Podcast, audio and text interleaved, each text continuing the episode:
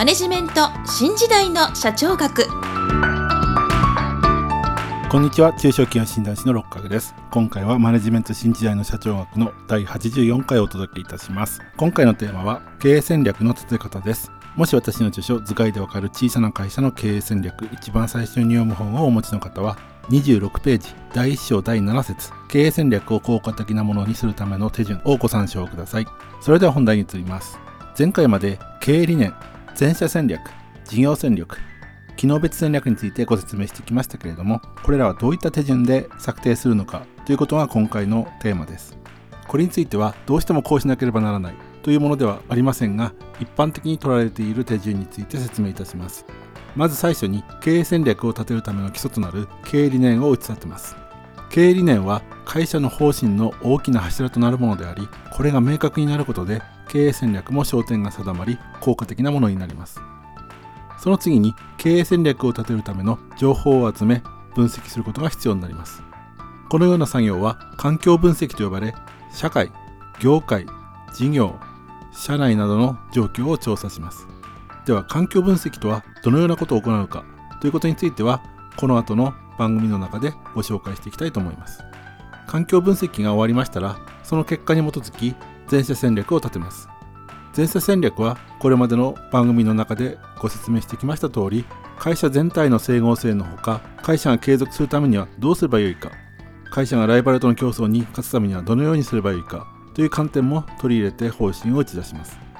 全社戦略の次は全社戦略の方針に従って事業戦略を立てます。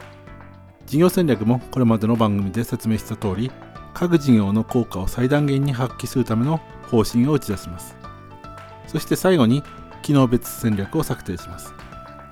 機能別戦略は事業戦略が走行するように策定します。なお戦略立案の順番は必ずしもここで説明した通りとならない場合もあります。例えば会社の柱となる事業が先にありまず事業戦略を立ててからそれに合わせて全社戦略や機能別戦略を立てるということも現実として起こり得ます。例えば Amazon は創業者のジェフ・ベソスがインターネットを使った物販を行おうと考えて次に書籍を売るという事業が選ばれました。すなわちインターネットで物を売るという方法が先に決まっていた。ということです。またこれらの戦略の策定の仕方として最初から細かな方針を決める必要がある。とは限りません。実際に事業を始めてみて明らかになることもあることから事業を開始した後も実態に合わせて経営理念や経営戦略を変更していく。ということも大切です。また最近の傾向ですけれども最近はデジタルトランスフォーメーションを導入する会社がかなり増えてきています。これはデジタルトランスフォーメーションを戦略に取り入れるというよりも最新のデジタルトランスフォーメーションを使ってどのように収益機会を得るかという逆の視点で事業を始めている会社が増えていると考えられます。したがってこれからはこういった事業をしたいという経営者よりもこの情報技術を使ってどういった事業を始められるかという考え方で起業する経営者が増加してくると思いますしそういった考え方で起業した会社の方が競争力が高くなる可能性が高まってきているのではないかというように私は考えています。それでは今回はここまでとしたいと思います。次回はマネジメントについてご説明する予定です。今回もマネジメント新時代の社長学をお聴きいただきありがとうございました。また来週皆さんのお耳にかかりましょう。